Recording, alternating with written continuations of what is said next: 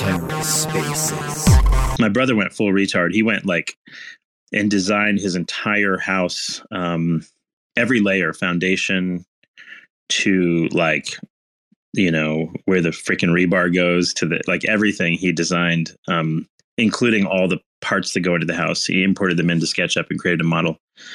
Um, it's pretty impressive, but it's like very dork level stuff. It's like, did you have to do all that to have a decent house? Probably not, but uh, but he has fun doing it because he's just a nerd like me.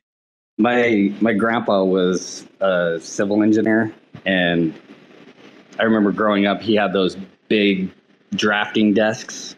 He had the whole drafting room in his house, and you go down, and he would hand draw all of the design for his house, and he built his own house, built the cabin, and he'd have these big things of paper that are just all hand drawn, perfect. Ex- looks exactly like what he built.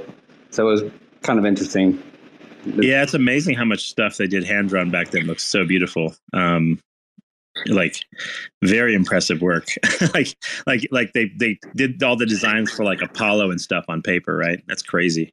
Yeah, it's insane. And like with slide rulers and yeah, slide rulers and paper. Jesus. Yeah, my father was actually originally a civil engineer as well. Um, and in his printing place, we used to have drafting tables. Um, I used to have like light tables. I don't know if you've seen those, which is where you Yeah. have the entire tables backlit, so you could put like a tracing paper on there. You can like trace in- interesting things off of that. Um, yeah, I was always fortunate to have a lot of interesting, like physical technology around me growing up, which was really great. Right. I used to Yep. I used to use that stuff all the time, making like you know everything from paper airplanes to like gigantic projects. Just it's funny because your your dad, you imagine, has a printing place and you're a kid and he drops you there because you know that's babysitting. You know when you're when your parents own a business, and after school and stuff, you'd sit there and I'd climb up on all the shelves that all have all the different types of paper and make objects with paper and all sorts of crazy shit. Just because you have to spend like you know the time, right? Oh, I need to yeah. a few hours a day. Yeah, my There. my dad had a manufacturing company that did you know composite work like carbon fiber and that sort of stuff, and Okay. and way back in the day, he did some of the early Indy cars, and I was just a little kid, and I was you know running around the shop, and I thought it was so cool, and then I'd go out in the back where they had like the scrap yard and start building like push carts and stupid things, just being creative and So what do you design composites for now? Like airplanes and things, or what? all types of stuff. Rifle, Okay. like uh, rifle stocks, hunting bows, uh, aircraft components, all types of stuff. So you Whatever. have, did did you take over the family business? Like you have a machine shop or something, or what? So I do most of my stuff from home. Um, I have my own little business doing it, but I I actually go and take in processes and other things to other companies and teach them how to do it and design up tooling and equipment and take it all in and you know build a couple parts and then they take over and do production work. Yeah, yeah, that stuff's cool. Yeah. Nice. Um, like, do you do anything particularly intricate, or is it more like just um, like Yeah, I've stock done- parts for different things people want? Uh, I've done a lot of random stuff, um, like full aircraft wings with built-in fuel tanks and all types of stuff.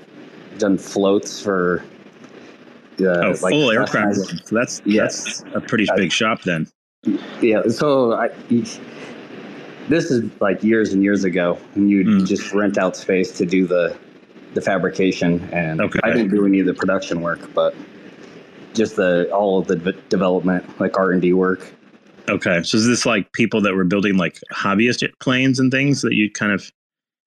No, this was like a experimental plane. It was like the size of a Cessna. It was a 20 foot wing. Okay, That was probably the most elaborate part. but experimental, like it's an actual company that all- needed to create this. So, I mean, I can't, I don't want to get Yeah, too into it because then it gets into doxing. But, exact company. Yeah, yeah. but yeah, it's it's a very very well known company. Uh, they didn't they didn't finish the they didn't put it into production, but they made their their own four seater prop plane, and yeah, we built the wings for that, and then I've done a bunch of random. It's like a pro- building a prototype type of thing. Yep, exactly. Nice. Yeah, with experimental planes, that you can get away with a lot more. But then when you get into production, oh, the the paper trail of production parts. I mean, it, it goes down to the exact formation of the metal at the foundry, and there's a paper trail all the way back, including every bolt. It's Yeah, it's brutal. Like- it's, it's wild. For architecture, it's the same thing. It's like you get into what we call, you know, we call schedules basically, and it just goes on and on. Um, and the funny thing is, if you design something and you create a schedule for it, and you're like, "Hey, can you bid on how much it takes to build this?" Like, legitimately, how is it possible for the contractor to actually go through every little product you put in there, find a price for it, and bid it? So a lot of these guys, what they do is, my brother realized that if you put too much detail in, the people that are going to build this house for you or whatever, they're going to just give you some ridiculously high price because they don't have the time to calculate every single one of those items and how much they cost. Yep. yeah, it's the same thing with uh, when you're doing like detailed drawings. uh-huh. The, the higher you do your tolerancing, the higher your price is going to go. Yeah. and you might not even need that. Like I've I've seen people where they tolerance something like way over tolerance, and they're they come back with the price it's just astronomical, and you're like, do you even really need that? Yeah, he got in trouble with going to too small of a measurement level in terms of tolerance and had that exact same problem happen. And where it's like they're not used to building at this tolerance for for house construction, and you're going to get like a fucked up mess where they're going to make mistakes. Yep.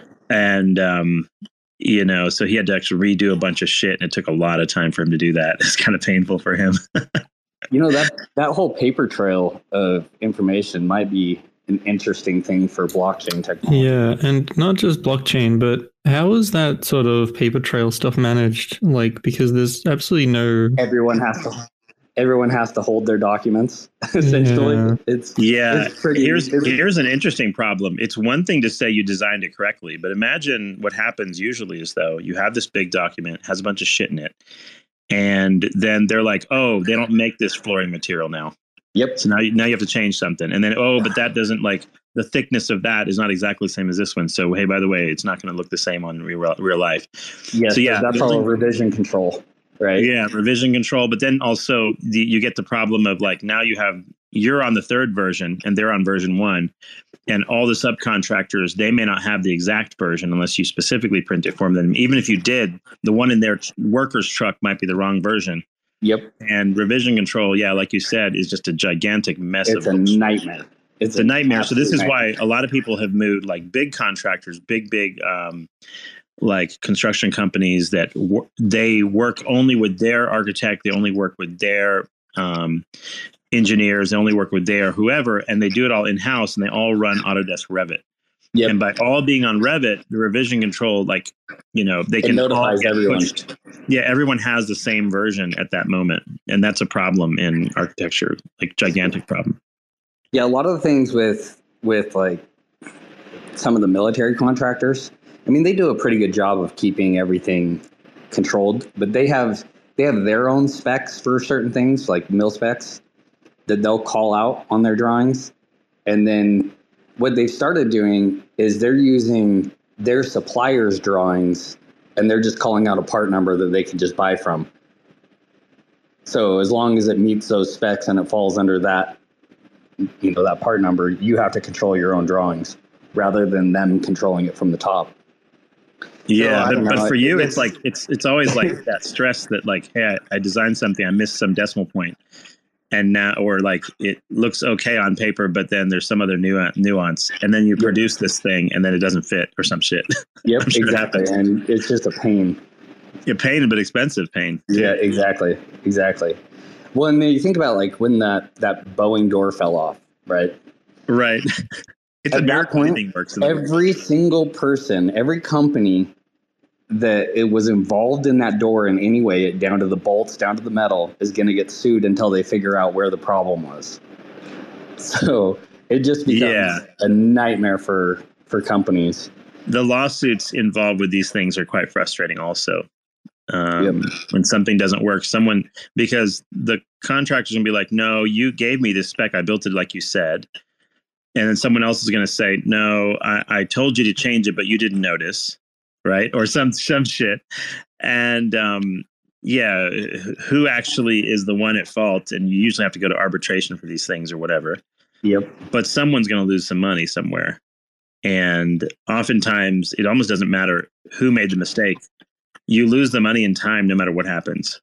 Yep. And lawyer fees and everything else. So Exactly, exactly. It's it's just a mess. And as a uh, programmer, thinking about the way that this stuff gets done now, like engineer to engineer through paper and meetings and all that sort of stuff, and then like having to handle the stuff like you know these revisions and there being no like systems across industries and everyone sort of for themselves like each like hospital generally has to manage like all of their own IT systems all of their own like stuff Yep. it's just insane so this is why I'm working on some kind of like thing that could um eat up a lot of this stuff because it's just insane like the amount of waste The, Uh, the part there that a- you get into some you get into some issues with where you know every company thinks everything is IP. So you know you get into this whole intellectual property issue that becomes its own hairball. another monster. Yeah, that's a good point. No, it we had this building that we built. Um, it's like a pretty sizable thing with like you know five to ten ton uh, steel beams that hold up this gigantic stadium sized building kind of thing. And um, these uh, right in the middle of the construction process, we were just getting ready to sort of construct and the fucking uh, company that create the steel or created these pieces went out of business. So the people that our engineers were talking to that they were getting to put this stuff out ended up like you know ended up having to work with a whole brand new company at the last minute just imagine like one of the most expensive chunks of stuff you have to buy one of the most time consuming if there's a mistake. And a brand new company is now involved. So by some fucking miracle the whole building came together. I was just shocked that it actually worked. Um, but i wasn't sure that it would for and there was there was a part that actually was made wrong and had to be done Well, that again was- and stuff. That was part of the issue with the the F thirty five when they were building that airplane. Because they did a they did it as a joint uh, production effort for many different countries. You had this supply chain that was just insane, and you know, with if one person messed up something and missed a deadline, it messed everyone up in the whole supply chain, and so the budget just went through the absolute roof. but now that uh, yeah because you have you have labor sitting around doing nothing while you're waiting for parts to arrive and but now showing up. the the stuff is distributed and um it's not just concentrated in america now the price per plane is going down massively compared to pre. Yep, exactly. so um, and much more versatile in terms of um you know having a steady supply like having thousands is um of these things is crazy that's why you know ukraine wants f-16s and not like a, a gripen or whatever where there's like a hundred of them because um yeah Yep.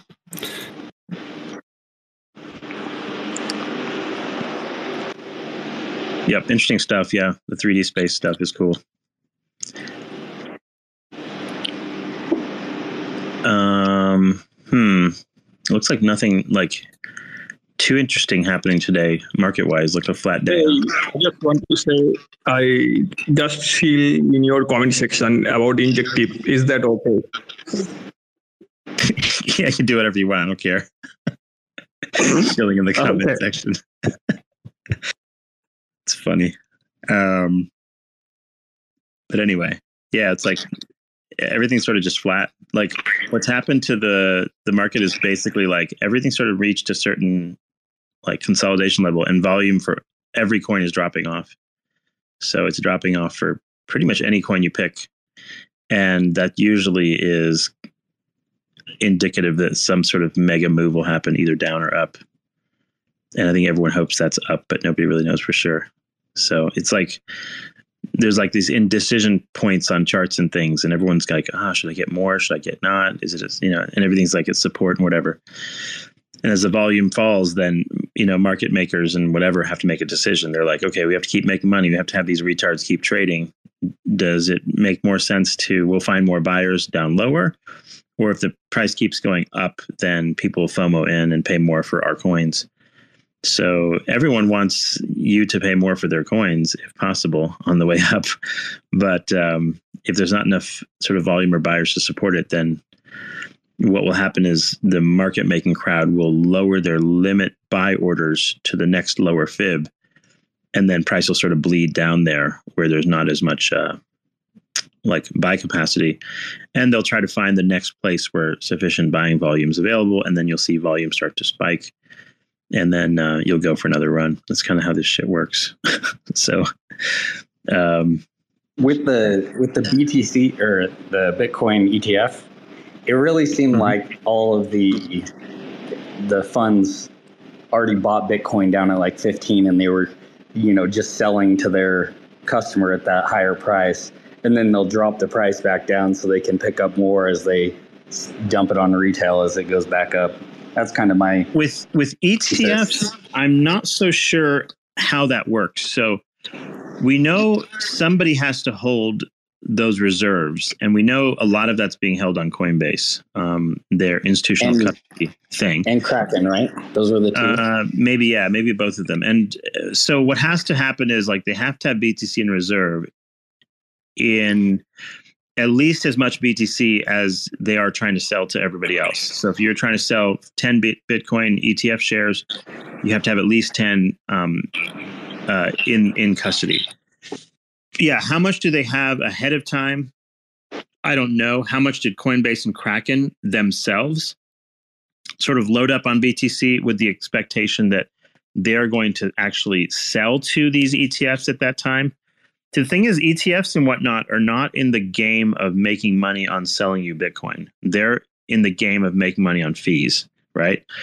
So I don't think that the ETFs necessarily want to be an owner of any excess Bitcoin to speculate on the price of it. I think what happened was is KuCoin, I'm sorry, Coinbase and Kraken or whoever, they buy up BTC.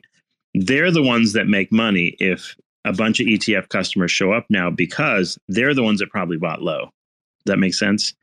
And if the ETF demand exceeds whatever Coinbase has in their um, reserves for their individual um, ETFs, then the the Coinbase has to actually go out and buy more BTC to load up the backup reserve for that particular ETF, and that's how this game is played. I think.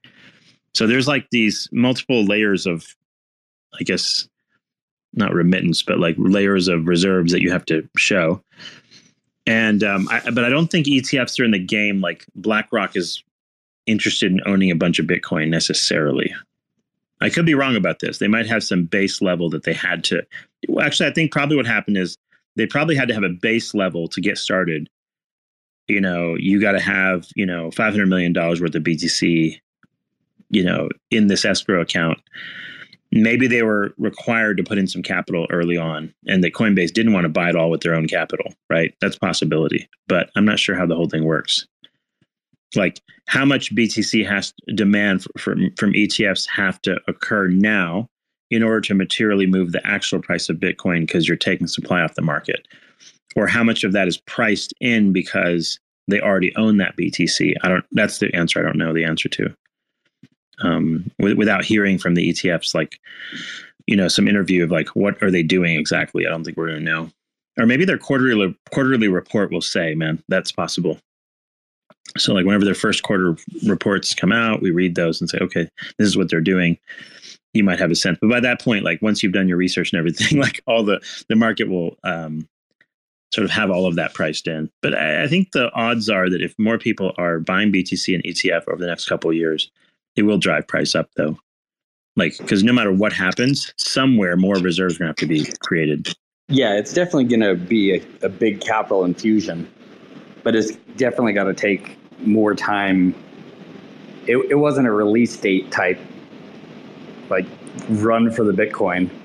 yeah, no. I- Well, the release, the release date part would be maybe the pre-pump, right? Like the, Yep. the narrative pump. But yeah, the, the deterministic effect of more BTC being bought, like that hasn't been. You're not going to have that play out right now. Right. And I mean, it really looked like we were only at, with Bitcoin at least, only at like a wave one on the Elliott. Uh-huh. It looked like we needed to come back down on a wave two before we could really get into what they, what everyone considers the bull market. Yeah, that's kind of like the, the we've we've gone through sort of like the disbelief pump so far. Yep. Um, what's interesting is we had um, in 2023, like we had a run up already to in even early as April to 31k. So that would have been kind of like traditionally the bear market rally. And you dipped it to 25k, then went to 31 again. You dipped back to 25k again, and then sort of continued upwards. So you could argue that like the 30k down to 25k like that retracement that was the bear market push and rally even I've on the seen way up there I've was seen like people making that argument, but it looked like the golden pocket for Bitcoin was at about 48. So it was it was almost like it has it has to get up to that sh- uh, kind of that shoulder of the previous rally for the for the wave one, right? Hmm That, at least that's my theory on it. I don't know. yeah these things usually accurate. pull back at some some point right so yeah elliott wave is kind of this that concept that like mentally um there comes a point where it's like okay you get buyer exhaustion and Yep. then you get like these waves of people humans that show up to buy. And first wave is just like the pr wave. Everyone sort of goes oh look that's interesting. But almost nobody knows in the general public what btc's price is today. If you walk down the street and ask people what bitcoin's cost today they'd probably have no idea right? Yep, Um, exactly. and so like and then you get like a wa- so you'll get a pullback at some point. Then you'll have a wave that goes to probably the all-time high area and as you hit all-time high then what happens is everyone's like yahoo it's getting exciting now the bull market's really beginning that's how people start acting because basically everyone in the market will be in the green at that point who uh, who held right yep. so at that point, it's like water cooler start talk begins, and then you have some sort of giga run. And typically, that, you know, I think like last season, if you kind of look at like the 20K breakout, which was like in, I think, November 2022. Yeah, November 2020. I'm sorry. Um, to like the the the most the first top at 64k. That only took four months, four or five months Yep. four or five months. So like if we're if we kind of break high already by April, then by end of year that would put you at 150k or something. Like if you just have one Yeah, extension. the fib extensions for Bitcoin are are wild. I mean, it. I was seeing up to like 280k as like a my Yeah, it depends on which which method you use. Like if you use like the last year's low of 3850 and you and you say 69,000 is the top, um, then yeah, you get like 150k and then 227, 410, that, those kind of numbers. yeah. So so what I end up doing for my own, I don't use just the low of that single wave. I take it back to the previous run because that previous Mhm. run becomes the first wave, right? Yeah, it's reasonable. So I take it all the way back to like the 4K range, and then measure from there. And now you you get what your next wave max fib should be. But I mean, it seems Yeah, to be working decently so far. BTC BTC definitely follows these pretty closely. Yep. Well, the tr- the TradFi follows them too. I spent a bunch Yep. of time digging back into like 1941 of the SPX and Yeah, keep drawing that. them. Yeah, and I was like, wow, this is this is pretty wild. No, you go to some previous swings and you sort of draw them out without knowing anything except you know the history, you know where the swing high and swing low were, and then you just draw them out and see what happens. And they tend to be pretty accurate in terms of just like general target predictions. Yeah, that's why I have this feeling that you know alt season is got to be coming up because all the alts seem to have pulled back from their wave one run up already. yeah, and if you, if by the way, if you use 69k Bitcoin and you use 15,613, which is the recent swing low, so if you use that to draw out your extensions, then one you have one fib exactly at 50,000 and after that you have no other resistances and then after that it's like 103 127 172 those kind of ranges Yep.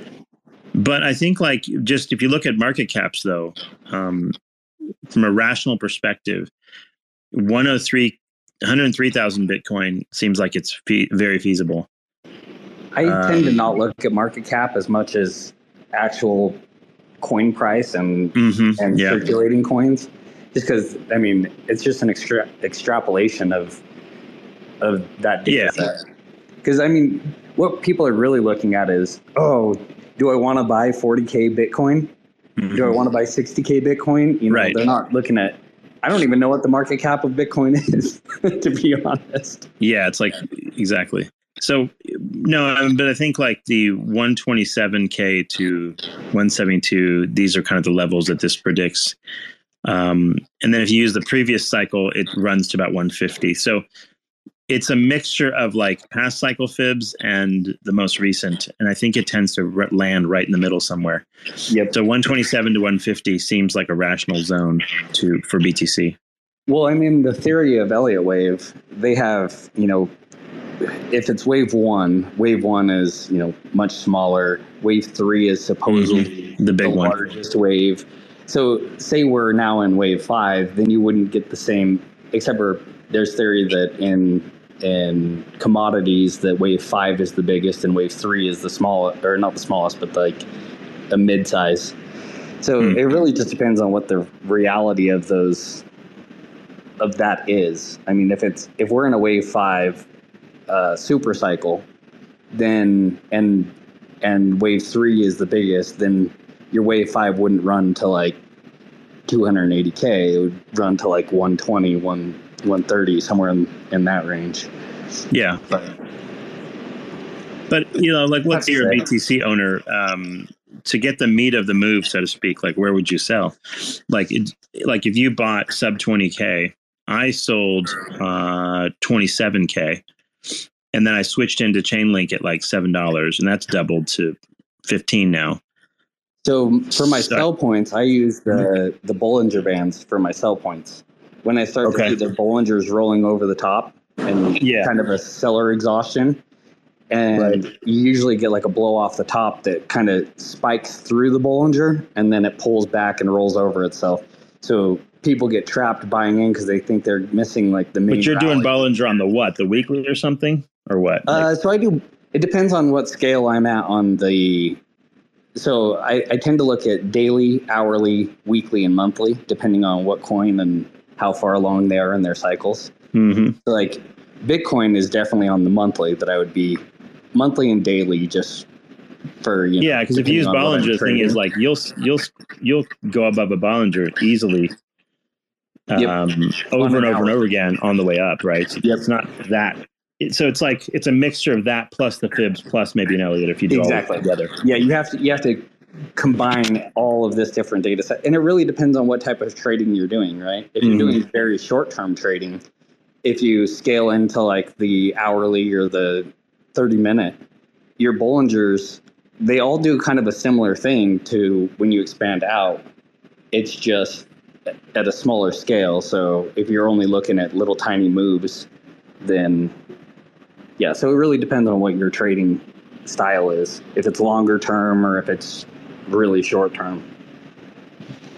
Yeah, yeah, yeah, for sure. Um, yeah, are you do, are you a momentum trader or not? Is the question. Exactly. So Um, it depends on what I'm doing. Sometimes sometimes I do a little bit of both. yeah, I sometimes want to click a button, so I'll like, you know, want to buy some shit just for the fuck of it, like on a momentum move, just because. Yep. Like, oh look, it's breaking out. I'll get some. You know, whatever. Yeah, one of the things I mean from from an interesting perspective, it looked like I was charting like uh Zeph, Luna, LUNC, and USTC. And it looked to me like Luna, LUNC, and USTC are following the the style of move, not the same heights of moves, obviously, but the style of the move, but about a 14 day delay, which I thought was very interesting. So I'm kind of just watching that to see if it continues on that trajectory or not. Yeah, another interesting strategy I've been using this year that I think I did less of before is you take the prior high, you take the low, you draw a fib um, retracement series on every chart that you're using. So that way, what you can do is you can flip through each chart and go, wait a minute, like how high up the retracements has this particular coin gone back towards its prior high, right? So you can immediately tell like which coins appear to have more strength.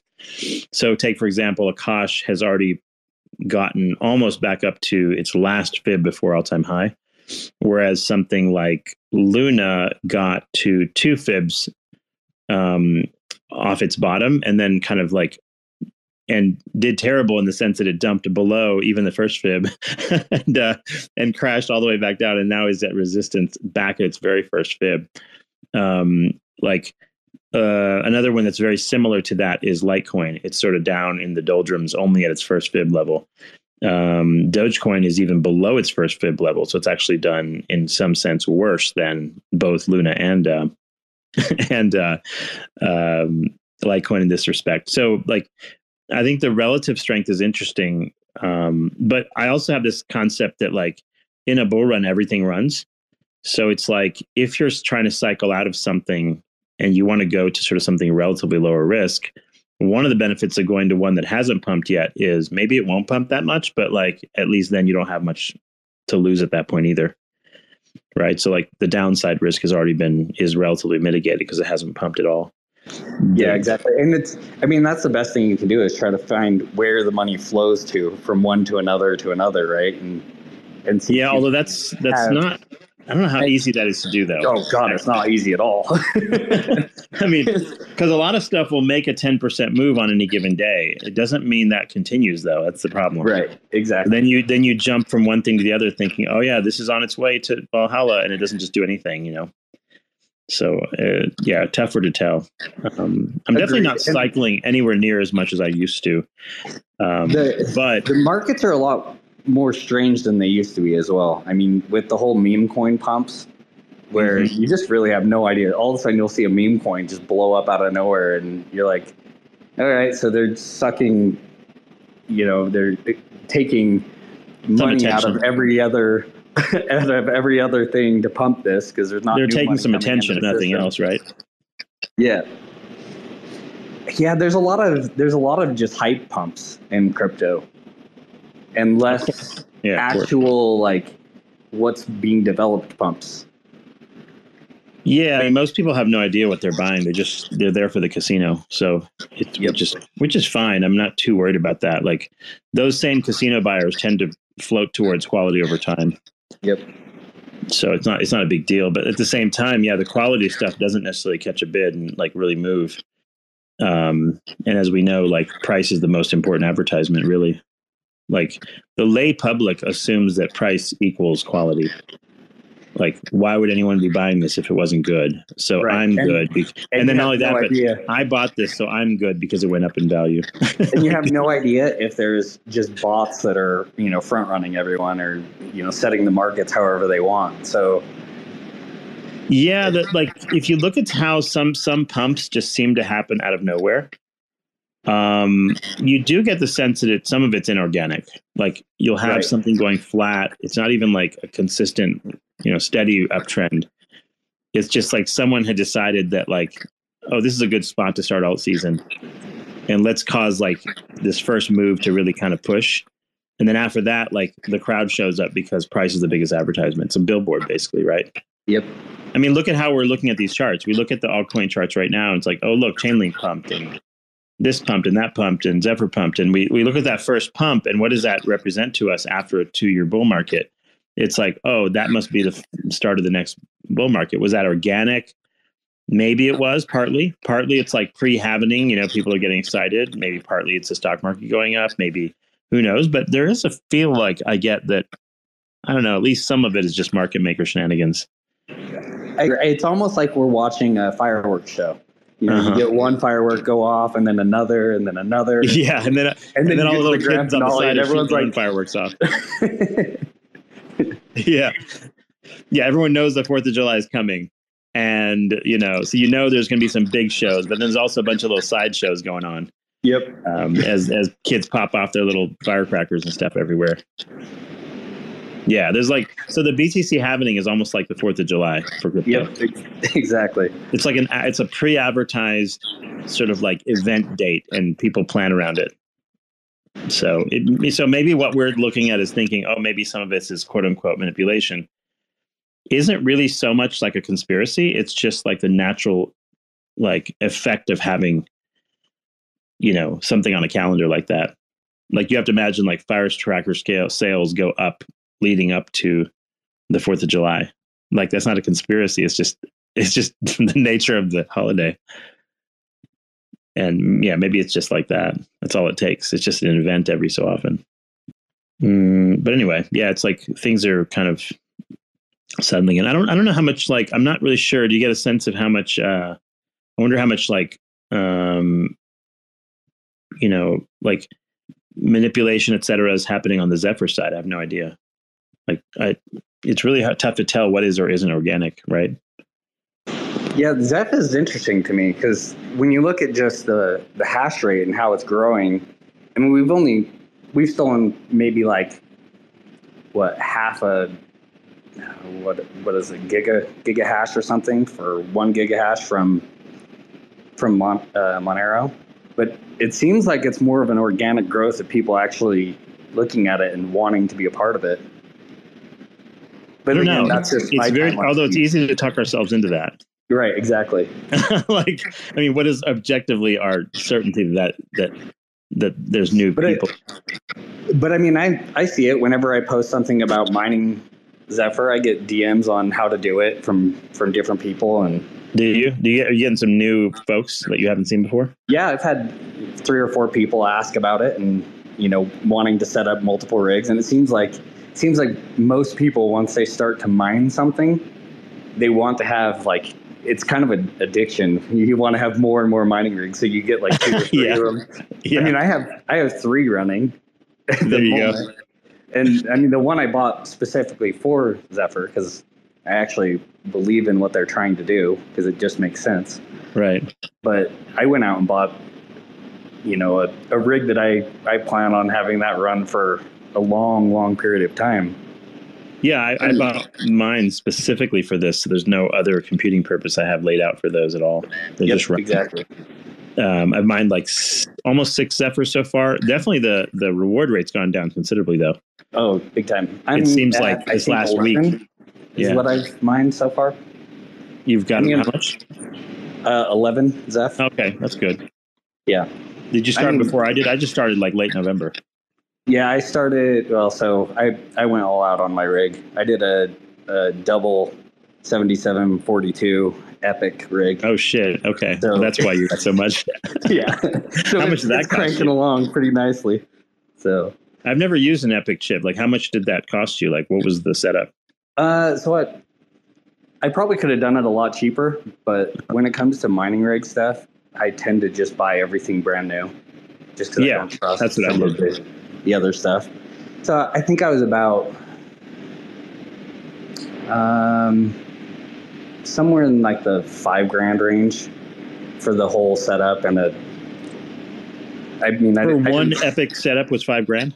yeah. So it's two two EPYC chips, Uh-huh. motherboard, sixteen sticks of RAM, um, And what is that hashing like with that device? around a hundred.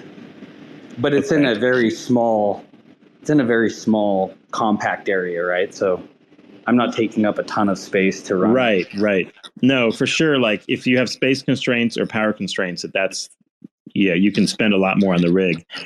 Um, And the, the also- 3950, I think that the rig cost me about like mm, just like maybe 900 bucks, and that's hashing at um, about 22,000. Yeah. So it would take about 5,000 bucks to get to 100k.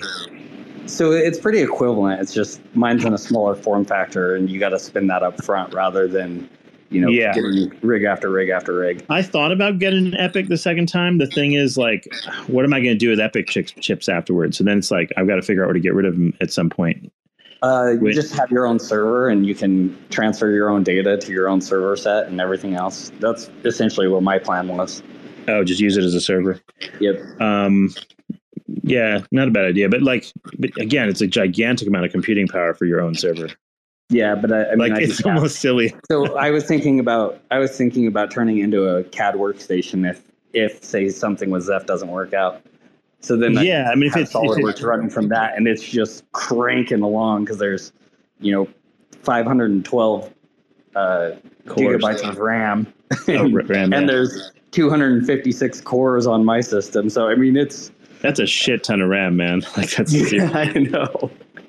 So yeah, like yeah, I think then probably on average the 7950 is probably the better buy for most people because like you could sell Oh, that absolutely. for you could sell that for half the price anytime and you'd actually find buyers on eBay. Yep. Um, so like even if you only made 50% of the value of your computer, you would break even and you, you you know, you could sell it if you wanted to if you wanted to.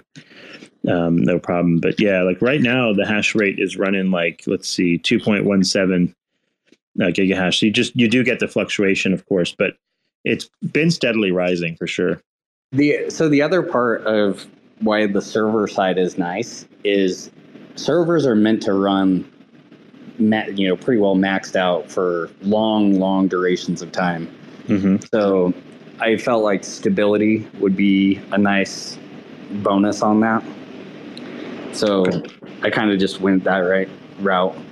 It was definitely more of a pain in the ass to set up than like a regular computer or regular mining rig. Yeah. that's, for, that's for sure. I ran into my own issues where I didn't realize that I needed ECC RAM. And so Mhm. boot. So the first week I was like, shit. I did the same thing. I bought the wrong damn RAM for my AMD4 motherboard on the first, the, no, the AMD5 motherboard. The first go round, I bought the wrong damn RAM. I didn't realize there was a difference. I never built an AMD computer before. I have no idea. So I kind of fucked that up. So I have some extra chunks of hardware sitting around that I didn't use. Just funny. Like probably like now the Zephyr that I mined has like compensated for the shit hardware that I bought leftovers. But yeah, like One of the uh, things that I was thinking would be really a good idea for Zeph for you know adoption and, and other things is creating point of sale devices that mine the coin itself. So, you know, if you had a company that say like a sandwich shop wanted to to accept Zephyr ZSD as a currency, mhm. they could have these little point of sale devices that are mining the co- mining Zeph and building them, you know, more money on on a foundation, decentralizing the network, and then since it has the stable dollar component, they can actually transact. Where normally with crypto, one of the biggest issues is there's Yeah. not stability. So I'm like, ah, this coin just makes stability so much and sense. you need stability and privacy generally both Yeah, exactly. use it in a any robust way um yeah the the tricky thing about all that is like most companies don't want a lot of new hardware and things it's like True. how do you get something like this to incorporate say into say for example a shopify plugin Right. so the way to do this would be like if the developers could create a plugin um, that you know a Shopify e-commerce site, which is pretty common nowadays. You could just simply like turn it on. Don't have to pay any fees or anything. Just turn it on, and now you can accept on any website. That would be cool. That'd be very cool. Um, I used Monero recently to pay for my subscription to that Mullvad VPN we talked about the other day that's been that's been working really well by the way um, if people haven't tried that it's really good Do you have have that set up for your mining rigs as well? Are you running it through a VPN, or are you just running it direct? mm, the the the mining rigs i just ran it direct through my um uh just directly through my um gateway i didn't do anything too fancy there um I, although I, i'm not too worried about that like you know because the wallet address is essentially anonymous too right so like who really Right. cares at that point Hey, I just I want to ask, what is the difference between the centralized VPN and the decentralized like Mullvad? You know, can you just tell me the difference between these two? there's no difference. The the it's still just a VPN. Mullvad's not decentralized. It's just a VPN service. You can pay for it with Monero. so you don't have to provide any personal information when you use it. So like nobody knows it's you that's using that VPN, and nobody can go to the VPN service and find out who used it because your personal data is not in there. Try it and see. It's pretty. It's free. I mean, it's free to try to think, but um, you can you can hook it up and see what it does, and then you can pay for it with Monero, which is cool. So I went to I don't know MEXC or somewhere, bought Monero, sent it to it, and I paid for a couple years subscription. And it's a really really clean VPN. It works simpler and less bloatware than like Nord and stuff, and it works great. I've had no problems with it at Yeah. all. Uh, So do you know some project in to the Cosmos like Nym, something Absolutely. building like a, uh, some decentralized VPN services or something Yeah, like there's that? Do already you have It's called DV. It's called DVPN. Yeah, there's already one. DVPN. Check it out. That's been out for years. You could you can pay for it with DVPN tokens, basically, if you'd like to. But um, Is there a it's not- successful project or failed project? It's what? Successful project or failed project? Um, I presume it works. I haven't used their deep, uh, deep. Um, I haven't used their specific service. Um, uh, Timmy suggested uh, Mullvad, and he said it's really, really good. And um, so I tried it, but I never actually tried DVPN's service to know. Trying to see, like, is there a like, where do you use it? Let me see. Hold on a second. Uh, anyway, it's out there. Um, it's called Sentinel dot Sentinel dot co. So it's actually called Sentinel. DVPN is the token name, and you can run nodes. You can like download Sentinel DVPN. Yeah, I, I don't know like how um, decentralized, like how much it helps the like anonymity of the thing uh, in terms of detecting who you are and where and but i think you can be running a node i believe you can be one of the vpn providers in a sense which is interesting. I don't know how that works. But does that expose you to like some problems? I'm not sure. Um, but i think there's like a phone app and some other stuff coming uh, for it and so i think it was only desktop only initially which is kind of the negative point for dvpn it says coming soon there's a um, like a phone app, I think. But Mullvad is not a Mhm. crypto anything. They just accept Monero for the payment so that you don't have to, you can pay them completely anonymously without using like PayPal or without using credit card. And uh, it's worked really, really well. i I've had no problems with it at all. It works great on phone. It works great on, um, uh, it seems like it connects perfectly every time. Worked good on desktop.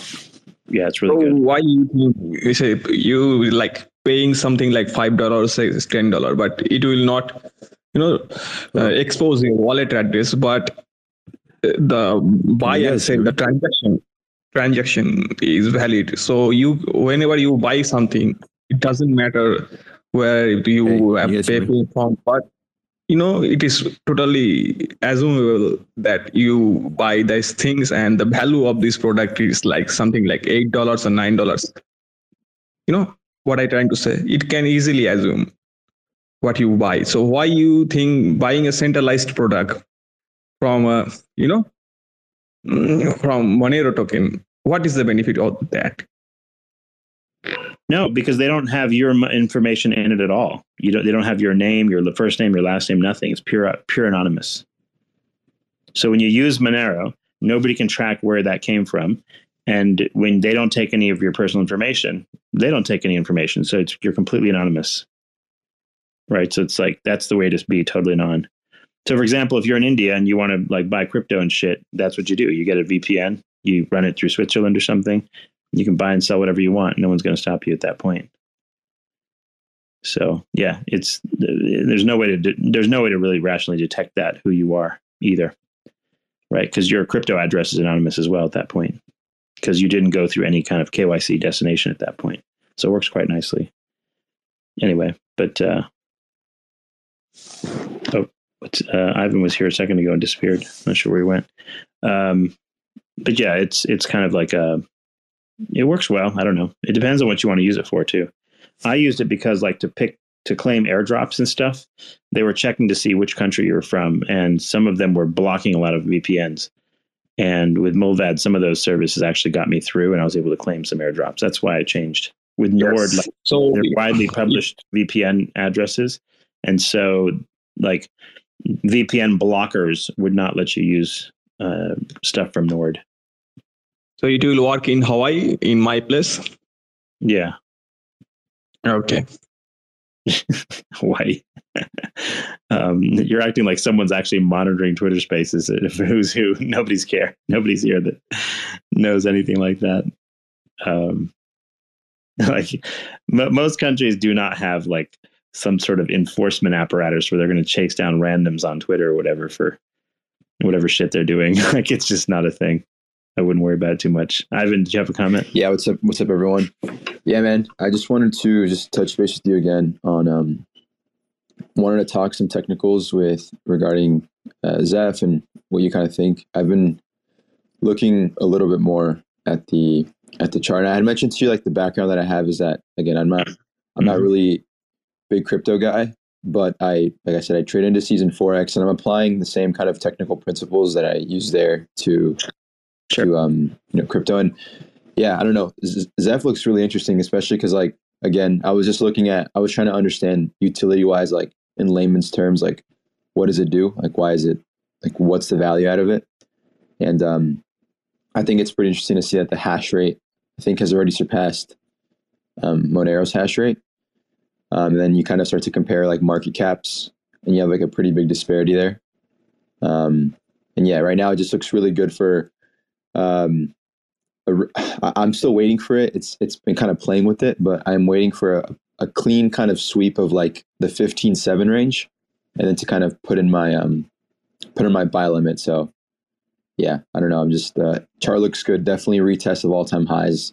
Looks like Yeah, I'd say last time volumes were this low was kind of like the September to October level before like the next Yeah. run up. Um, now remember, last time it ran it ran up, there was a reason for that, and that's because suddenly a lot of mining organizations stopped started posting YouTube videos, and a few users started posting YouTube videos. A bunch of small Twitter Mhm. accounts started posting about it. Um, I posted about it almost the same time everyone else did, and um, like up started hearing about it right around that time. We started posting about it, talking about it right after we that time. So there was definitely sort of a social media driven sort of like pump at that time. mhm. I don't think you can necessarily make assumptions that that exact same thing will happen regardless of what specific price it was at because I think that was mostly organic. interesting. So so it's not like well the chart just looked a certain way that's why it pumped. No, it clearly pumped because a ton of YouTube videos showed up right around that time. If you go back to YouTube and like pull them up you'll see what I'm talking about. Yeah, And um, and then of course hash rates kept climbing along this time period as well because a lot of those YouTube channels were mining pools and they were like miner type. Um, I think Rabid Miner and a few other people that have popular channels yeah, they posted, and I think all those people bought too. But also the Twitter, um, the Twitter um, account for Zephyr went from like a few thousand to like fifteen thousand followers, and right the last few months we only went from like fifteen thousand followers to maybe 18 something right now. I just checked it. uh-huh. So a big difference in follower count has not arrived necessarily. I definitely put a lot more cash into buying than I did even with the low. So I actually got a lot more on these dips. So like seven, you know, 15 to $17, this range, it dipped twice and I got plenty at 17. I bought some at 20. I bought some at 27, 25. So on the way down, like once we got below 30 bucks, I started adding hmm but I definitely got my biggest amount. I would say, um, I don't even know what my average is. I should probably look. Um, actually, I can calculate that pretty easily. But uh, uh, like whatever, um, I'm not particularly very much in the green now because I actually bought at multiple levels. I'm really, um, to me, like I get the most benefit from the next wave up for sure. But like the difference between buying at like 12 and 17 is not that much. Yeah, and like to me at this point after you get like a 65 to 70% retracement like you know getting a much lower low is probably to me the gamble. And i don't want to have the price move. So i feel more fomo here at like 65 70% retracement. Yeah. and like you know am i patient enough to wait with all of my bag only till it goes back to i don't know whatever number 10 bucks or something? Like like the, i don't know. It, it could you know how it is. Like these things could go there.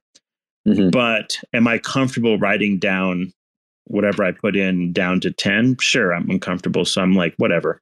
Yeah, that makes Um, sense. I one thing that I one thing that I noticed that I wasn't aware of is like but, Again, but like- i guess what, I, what i'm saying is what i don't want to have happen is it heads to like 200 and i didn't bother because i was waiting for even cheaper prices. So to Oh, yeah, me no, scaling in is safer. Hundred percent. Like, and I I already had mentioned that. My issue right now is that I think I'm like two days away from like all my USDT fucking finally settling on. oh uh, on coinbase and stuff?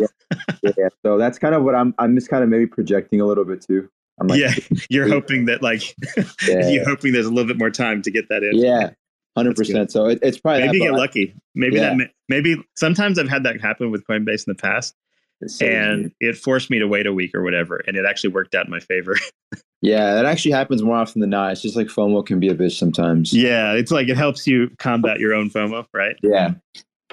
One thing that I wanted to mention that I that I thought was interesting is like again in in indices and in forex you kind of have this thing called like um, in, intra-market relationships where like you kind of have correlating pairs that one kind of like generally like if you know if if Nasdaq is going up then so should you know the S and P and that means that's generally bearish for the dollar. That's like a that's like a very right common- right like a very common thing but in in crypto what i was having trouble understanding was like what's that equivalent and correct me if i'm wrong but one thing that i saw that was interesting was like that i think it was in april of uh looking at the chart right now i think this was april 2021 for bitcoin let me see i'm just pulling up the chart april 2021 yeah so around like april 2021 or 2022 sorry we kind of had like um we kind of we kind of started having a, a bit of a sell off. So Bitcoin was going down. I think it went down like 30, 40 percent around that time. But in that similar time frame, you you actually had altcoins rally like I think like um, a good amount. So does that have to do with the fact that like I wasn't aware that like big like Bitcoin isn't necessarily associated with like altcoins going up or down? Would you say they're like relatively independent from each other? No, not, they're fairly correlated. So what you'll find is broadly, if Bitcoin's running, everything will eventually run. Mm-hmm. Um, you have this concept of the Bitcoin dominance chart, which is like there are periods of time where BTC runs against everything else, and everything else either stands still or or dips a little bit. Yeah. And this is most reflected if you take your coin and go on TradingView and put the uh like find the Bitcoin pairing for that particular coin and you'll see how this lays out. So a good reference point here would be like Litecoin the like not not Litecoin, uh, Link BTC would be a good one. Mm-hmm. So you'll notice that like if you use the dollar chart, it shows one thing, but if you use the Link BTC chart, it shows like we probably we, we have a clear cut reversal. You know, we're like above the 50 day moving average on both the Bitcoin pairing and the USD pairing, Mm-hmm. and definitely an uptrend. And um, there were times when Link just really lost a lot of value compared to BTC. In particular, when that happened was right around that time you were talking about where it was actually like um from tw- like August 2020 Mhm. like Chainlink already had its run and then Bitcoin went crazy and had its run but if you look at the Link BTC chart there's a gigantic plummet because BTC ran so much compared to compared to Chainlink so you would have done much better um had you um sold your Chainlink gains at that time and transferred into Bitcoin in theory Interesting. like. So, but when it comes to correlation, so another thing you might want to, there's some, I don't know what website has this, but it's called the Bitcoin Dominance um, Index or whatever. And you can sort of see where things are. And historically, like if BTC is way too dominant compared to alts, you're much better off buying alts, right? Because like the upside's just better there. Yeah. And I think you see that now to a large extent because BTC has actually run closer to its all time high than a lot of alts have run to theirs. So, classic example would be Link. Uh, Link all time high was 53. It's at like 15, 15 ish right now.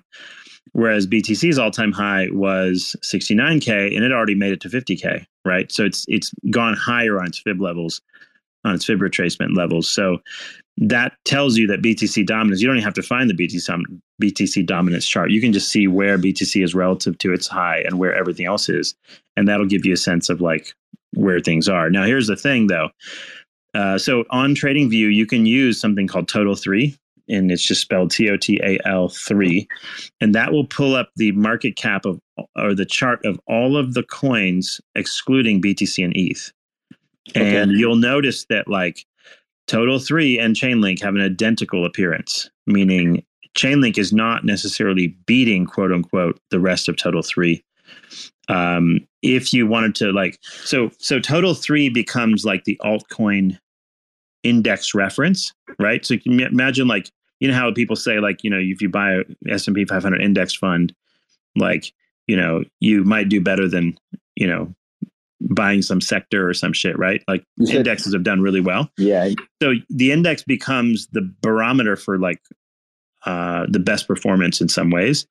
And Okay. if your particular play is doing better than the total three index, then great. If you're not doing better than the total three index, um, then not so great. So what you can do in TradingView, and this is a good trick if no one knows what this is. it's called Total Like- Three, right? On TradingView, they're saying this Yeah. is the market cap for. Okay, I didn't know about Yeah, that. That's- TOTAL3. T- total two is everything including ETH minus Bitcoin. Interesting. Um, and the reason why you want to separate these out is because like your your smaller cap alts are going to like the the the benchmark would be total three because ETH sort of does it's it's such a high market cap it it has too much dominance in the actual index. Mhm. So if you do, but you, another trick you can do in TradingView that a lot of people don't know is you can type like link with the forward slash like the division symbol Mhm. and then you can type total three next to it. And what that will do is it actually plot your particular coin relative to total three and tell you where you are. And I'm just I'm just doing that now while we're talking, and Interesting. Yeah. It shows that um, performance is very close to total three. Like it's in fact uh, no, I take that back. Link is actually outperforming total three by a little bit um, Mhm. because it's like you know it's it's you'll notice that it has a upward wave relative to total three so link actually beat it but if you bring up something else like injective inj um, oh you know what i did it wrong i'm sorry i typed link which is interlink electronics some nasdaq company and you have to type link usdt divided by total three Okay. Yeah, because the chart the chart was zeroed out. yeah, that's what it is. So yeah, with uh, link um, link USDT divided by total three, it is in the green versus total three. Yes. So let's let me try something else. Let's try um, injective, which actually beat its prior high. Um, and let's see, US link injective USDT divided by total three, and we get um, like yeah, it just blew it away, right? So like so that's a good way to tell if your altcoin is performing better than everything else or not. Let's look at say Zephyr for example. It's almost certainly per- outperforming. Why? Because I mean, shit, it it did a 10x or something. So um, let me see here. So yeah, lower market cap stuff obviously has a bigger opportunity. But yeah, the Zeph Total Three looks exactly like the Zeph normal chart. It like looks like because the magnitude is so gigantic, it looks just like the USD chart. Yeah, So- another. That's. Uh, thank you for thank you for explaining that. That's actually pretty useful, especially considering Yeah. the lack of background. But um, would you say that, like for example, uh, someone brought to my attention the ETH BTC pair, like, or like that kind of chart? So it basically plots e- E- um, Ethereum against Bitcoin. Um, Mhm. Right now, right now, when I look at Ethereum or ETH BTC chart, it looks like it basically kind of had like a, a false run on on stops, and right now it's going to try to target. I don't know if you have the chart, but it's around it's around 058 and it looks like it wants to go up to the We're talking zero- about you're talking about ETH BTC. yeah ETH BTC. I don't know if you can pull it up. Yeah, I On- got it. It's up. Do you have it on the monthly chart? Uh, yeah. Do you see how like to its left it kind of just like it kind of like went it tried to go below like a swing low from June 2022 and then it kind of rejected it. Now it's going up. Yeah, I see that. So I now my eyes are immediately drawn to 0.0600, like that kind of swing high from uh, Mhm. September September 2022. Uh-huh. So um, because I'm like my eyes are drawn there, and I, it looks like the chart could start to make its way up there. Is that is ETH BTC bullish? Generally bullish for altcoins? It generally is, yes. And the reason why is mm, more than one reason. Um, one is because um, Ethereum has a lot of like trading pairs with other DeFi layer one coins. That's one reason. Okay. The second reason is because Ethereum is where you can take on oftentimes the most leverage hmm and borrow against your ETH, get yourself some USDC or Tether, hmm send it to whatever exchange you want, and buy whatever the hell you want. So, you know, degens being degens, they tend not to degen at the bottom of the market. hmm They tend to degen more as the price of their particular collateral asset goes up. So, yeah, as ETH goes up, all coins tend to run with it for sure. Yeah. Interesting. Okay, that makes sense but because but let me type let me do ETH divided by total three and see what that looks like because I'm just Okay. curious like where that is. Um, yeah, it's it's rising steadily versus total three. So like ETH may not look as sexy, but compared to a lot of things in total three, it is doing okay. hmm Like a shitty performer so far versus total three, Atom has been shitty so far. hmm Um, it actually is down on total three to support level again. Um, so yeah, if you wanted Atom cheap, it's cheap relative to the rest of the market. Or let me look at like LTC, Litecoin, um, total three. I, I would imagine it's also weak compared to the rest of the market. Um, let me see, LTC USDT divided by total three. Yeah, so if you're looking for bargains, which I think some of the time that's what I'm doing, yeah, Litecoin has actually uh, has made no progress. It pumped a little bit and then dropped, and then it's it's at its low relative to total three. So, Yeah.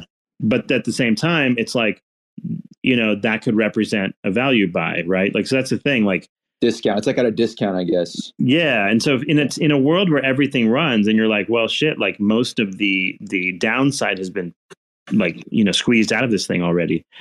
Like an argument can be made to grab the stuff that is truly bottomed out versus total three, but it's not going to zero, right? Like these things are like giga high, just super high hash rates. Like Lit- Litecoin's almost one exa hash. It's priced at cheaper than the cost to mine. Dogecoin's the same thing, by the way. It bled out versus total three back to its support level. Mhm. So um, it's back to bear market like 2022 bear market support again. So Yeah. so these are both at levels where it's like the risk is super low in them now. So Yeah. you know, even if they only do a 2x, who gives a shit, right? It's like free money at that point. like, you know. So 100%. Hundred percent. Yeah. where you almost no, don't have to like risk anything. Like what why not? Yeah. It's pretty defined the risk. I see what you mean. Yeah. Like right it's now. defined. It's like the, the risk is our the downside's been squeezed out of the lemon or whatever. Yeah. So- No, that, that's totally fair. A, a couple like like if you were going to short it, you'd you'd have to lose your mind to short Litecoin or Doge at these levels, right? You'd have Yeah. to be a complete moron, Yeah. Right? So that means it's probably a good buy Yeah. Hundred on the other side. I think um, a last kind of thing that I wanted to mention is that when I look at um, the reason I kind of feel like when you might get like because generally, again, generally they're not always connected, but in you know, like in indices and in forex is a really big seasonality aspect where like Mhm. the market has certain certain personality traits in certain seasons or certain quarters, and we're Yeah, going into a time of year where at least within the next at least within the next month and a half where the market likes to kind of sell off and it likes yeah, to kind of I agree.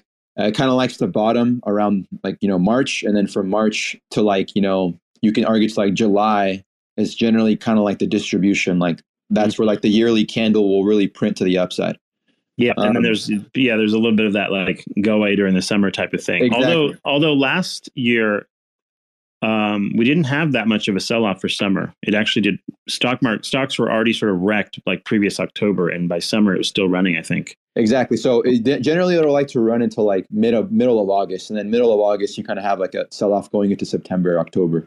That's yeah kind however like long like if you if if markets are flat between now and um and uh, summer then they probably could run in the summer if they Mm-hmm. run like anytime before that summer will probably dump yeah, it, it, somewhere the downward wave has to show up right? Like it's just like yeah, if it comes early fine. If it comes late whatever. I'm hoping like so i have a pile of shit in stocks. And so my hope is that like now that this B- bitcoin etf thing played out that maybe what will happen is the the very luckiest scenario for me in the stock market would be that all of my stocks either stay the same like stablecoin style keep printing me dividends maybe go up if i'm lucky and if for some reason BTC takes a little bit of a dump, like you know 30k or something like that, basically, yeah. then I'm then I'm buying in like at that Yeah. point because like I can Yeah. just con- I can just sell all my stock at that point and just buy in. Yeah. The other thing too is like if I wait, um, if this happens like around summer, like you said, Mhm. um, most of my shit will be in long term capital gains on the stock market side, so I can just sell all that shit too with like less law, less ca- less taxes. Hundred. Yeah, that's that's totally valid. Right now, like one kind of play that I'm thinking is like I'm.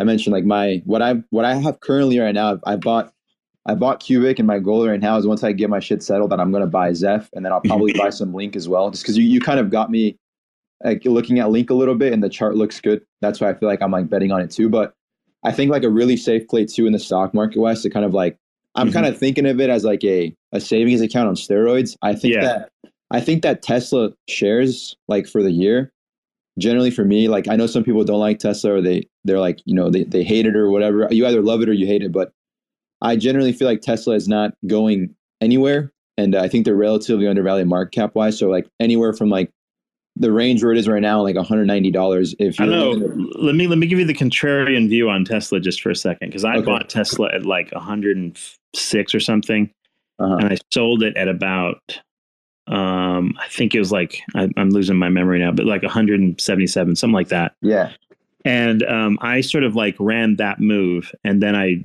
distributed that into like other stuff that has more dividends at the Yeah. time. Um, and most of those things also went up. Some like you know I, I didn't lose much by not being in Tesla the whole time. But my Yeah. problem with Tesla is this: it has a market cap bigger than all the other car companies combined. That's my first problem with it. yeah yeah yeah Um, the second is like its PE ratio is 70. Most other car companies are like 10 or something like that. Like Toyota is it's still at like 10, I think. yeah So I, I don't know that it's undervalued by market cap. It's undervalued. I mean, it's a little bit lower market cap at 700 billion compared to say, for example, other tech companies. Yes. Yeah. But the bet on Tesla is like a bet on self-driving, you know, full FSD coming up, full self-driving. And it's a bet on their robot stuff becoming a big thing, which is quite possible Mhm. but it's got a lot of baked in multiple on that PE as a car company. That's for Yeah. sure. The thing is, like, I would be comfortable with Tesla at a way lower price than here. Yeah. And I've been burned by this before, by the way. Like, not burned, but like I've seen this happen before where Apple used to have like a really high market cap. I mean, it used to have like a PE of like 30 ish way back in, you know, before Steve Jobs died. Mhm. Steve Jobs dies and the fucking thing tanks like 45%. Like, and then I don't remember what it was, but when I was buying Apple again, I sold it after a 10% drop off the top, I think. And then I bought it back in after it like really, um, like settled in. And the P's for Apple have gone down as low as like 12 to 15. We're talking Apple during the heyday of smartphones and shit. yeah So the thing about Tesla is, I think it's fine if you own it. Like my sister in law has a fuck ton of Tesla, but is this something that I would be buying now versus like other things that are cheaper? I don't know about that. Like you know, like I would be more in. I would be more inclined, and I did buy. Like I'd be more inclined to buy like Litecoin than I would Tesla at this point. I'm I'm that like convinced that Tesla's running high. Um, it's not that you could like like if you say could you throw a million bucks or some significant portion of your network in the, in the tesla at this price the answer is no like you could always i'm not saying don't get any tesla Mhm. i could be completely wrong in terms of like price action but my point is like it's not at a safe level i would say. Like even apple's not at a safe level right now. It's got like a 30 pe ratio and the freaking thing like you know people are buying less cell phones and their revenues dropping and stuff. So people have gotten a lot of these stocks because the cash had nowhere else to go because like cash in the stock market, like so many of the Russell stuff was kind of like looking weak. And the tech stuff pumped because like tech people like tech has doesn't have much debt and it actually makes money. And so all these tech companies that were in the green in terms of making money and not in much debt, they really did well like the last couple years. But is that going to persist that way? I'm not sure, man. Like um, so, uh, yeah, I, Tesla is definitely on my watch list in the sense that, like, if I get it below 150 bucks, I'll be really, really happy. Mhm. Above that, it makes me very, very nervous um, to add a whole lot. So I have a, I have a few shares that I hold on to of it, just to kind of keep it on the portfolio. That's why it's on my watch list, and I can watch the relative performance of it. But um, yeah, like right now, like I would say, if you're looking for store of value in the stock market, it's probably energy, and the reason is because like energy had a run up, and the Saudis and whoever have been like, you know, pumping out more oil lately, and um, if you have a dip in the oil sector, um, like you know, just something simple like ExxonMobil or whatever, um, you're not going to get necessarily huge gains, but like at this level, what's his PE ratio now? I don't even know. Um, I don't have it up right now, but um, yeah, like it, it, you know, the thing about oil is that like or petrochemical is you can basically scale into it exponentially. So like let's say you buy a dollar worth of it now at hundred dollars, it drops to ninety bucks, you can buy two dollars worth, and it drops to seventy bucks, you can buy four dollars worth. In fact, you could probably do way more than that. It's like one, three, nine.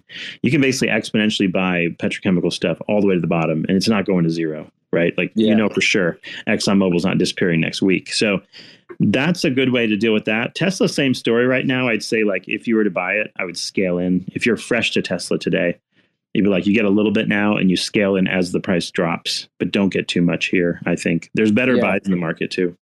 Yeah, no, that's that's fair. I think that That's my Yeah. general take. Yeah, no, that, that's fair. Thanks for thanks for the insight. I appreciate it. And yeah, that, that's kind of the, the play in my head was like, yeah, because because we we're probably going to bottom. I'm expecting for indices and for um the do- like I'm expecting for dollar to go to all time to go to like not all time lows, but to go lower in 2024. And I'm expecting indices to go like to all time highs in 2024. At least like once we kind of bottom out in March. So that's why I was kind of thinking that if everything's kind of running, and I know that generally when when Tesla likes to run, it likes to run like very aggressively. So yeah, that's that's kind of the idea. But no, yeah, uh, and Tesla has a lot of nice like um, meme effect because of exactly. Elon and stuff. But you also have to bear in mind, like, if you have any serious amount of Tesla, that stock will take a beating from hell if something happens to him, like he died or something. I'm not wishing it upon him. I'm just Yeah. saying. That's what happened to Apple with Steve Jobs, and I had a gigantic fuck ton of Apple stock, so I know exactly what that looked like. And my point is that there's like a bit of a, a cult of Elon risk to the stock for sure. Like you know for sure the stock's going to take a nosedive by 50% with that PE ratio if something happens to him. So so that's the only like thing about yeah, it could be blue chip in a sense, but that doesn't negate certain level of volatility. Whereas with like let's say Microsoft or something, like yeah, it'll go down some if some CEO something happens to him. But probably like the company's not reliant entirely on that particular CEO or whatever, right? Yeah, no, that's that's valid. When you can you talk a little bit more about if, if you don't mind, just last question mm-hmm. about, about Link. You were talking about the ETF. I wasn't aware of that, and like where you kind of, I guess, see that putting Link right now. Right now, when I look at Link, it just looks like it was in a large accumulation phase, and it just broke Yeah. out of the accumulation phase, and now it's probably going to want to like, I don't know, go higher. It doesn't look like it wants to go lower. That's for sure. Yeah, Link. Um, uh, first of all, the no ETF for Link specifically has been announced, but there is a Grayscale Trust, uh, Yes, Grayscale Link, like ticker. yes, I don't remember what the ticker actually is, but like it ran crazy. It went to like fucking like instead of being worth fifteen bucks, it went to like seventy five. Oh damn, Who was running this thing like a meme coin? I have no idea, but someone bought a shit ton of this and it like ran. I have no idea what the deal is. Is that a bellwether for Link running? Uh, maybe. Like it was an advertisement, certainly. A lot of people Mhm. probably like, huh, what's this? And it's probably like a direct advertisement for Link. I believe in the price meme effect where people like research shit that goes up in price. They're like, huh, Mhm. what's that? And then they, you know, then they might go buy the real Link. yeah, Uh, but the coin, yeah, like it's um it's like already like its fib is at fifteen eighty. Like twelve dollars is its you know fib below that. At the most recent Jan- early January dump, it jumped almost to twelve bucks and kind of hit that already. So since then, it's been kind of climbing back up, and now it's back up to testing that resistance.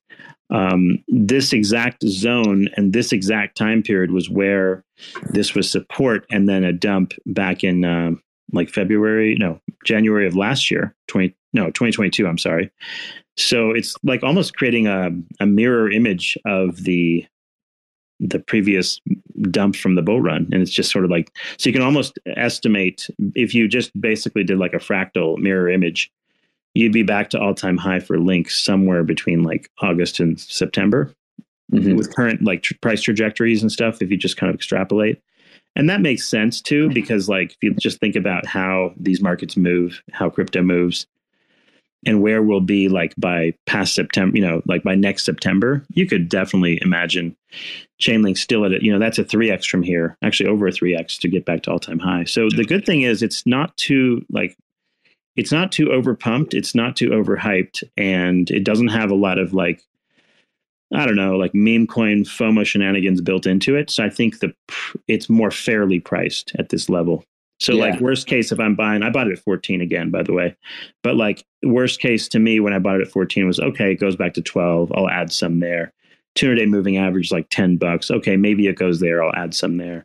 Mhm. And after that, it's going to run. Like it's it's had a 180 no not 100 it has a one and a half year consolidation range um, between eight dollars and five dollars, right? So like a long sideways. Yeah, accumulation. I, I just did that as accumulation. Exactly, it has an accumulation range with a 200 day moving average that has basically been flat for like a year. That's a really good sign of like that's legitimately a floor price for this coin. Like at the bottom of the bear market, first of all, 476 476 was a shitty low. I mean, we're talking like you know, a high of $53 down to $4.76. Yeah, it's pretty bad.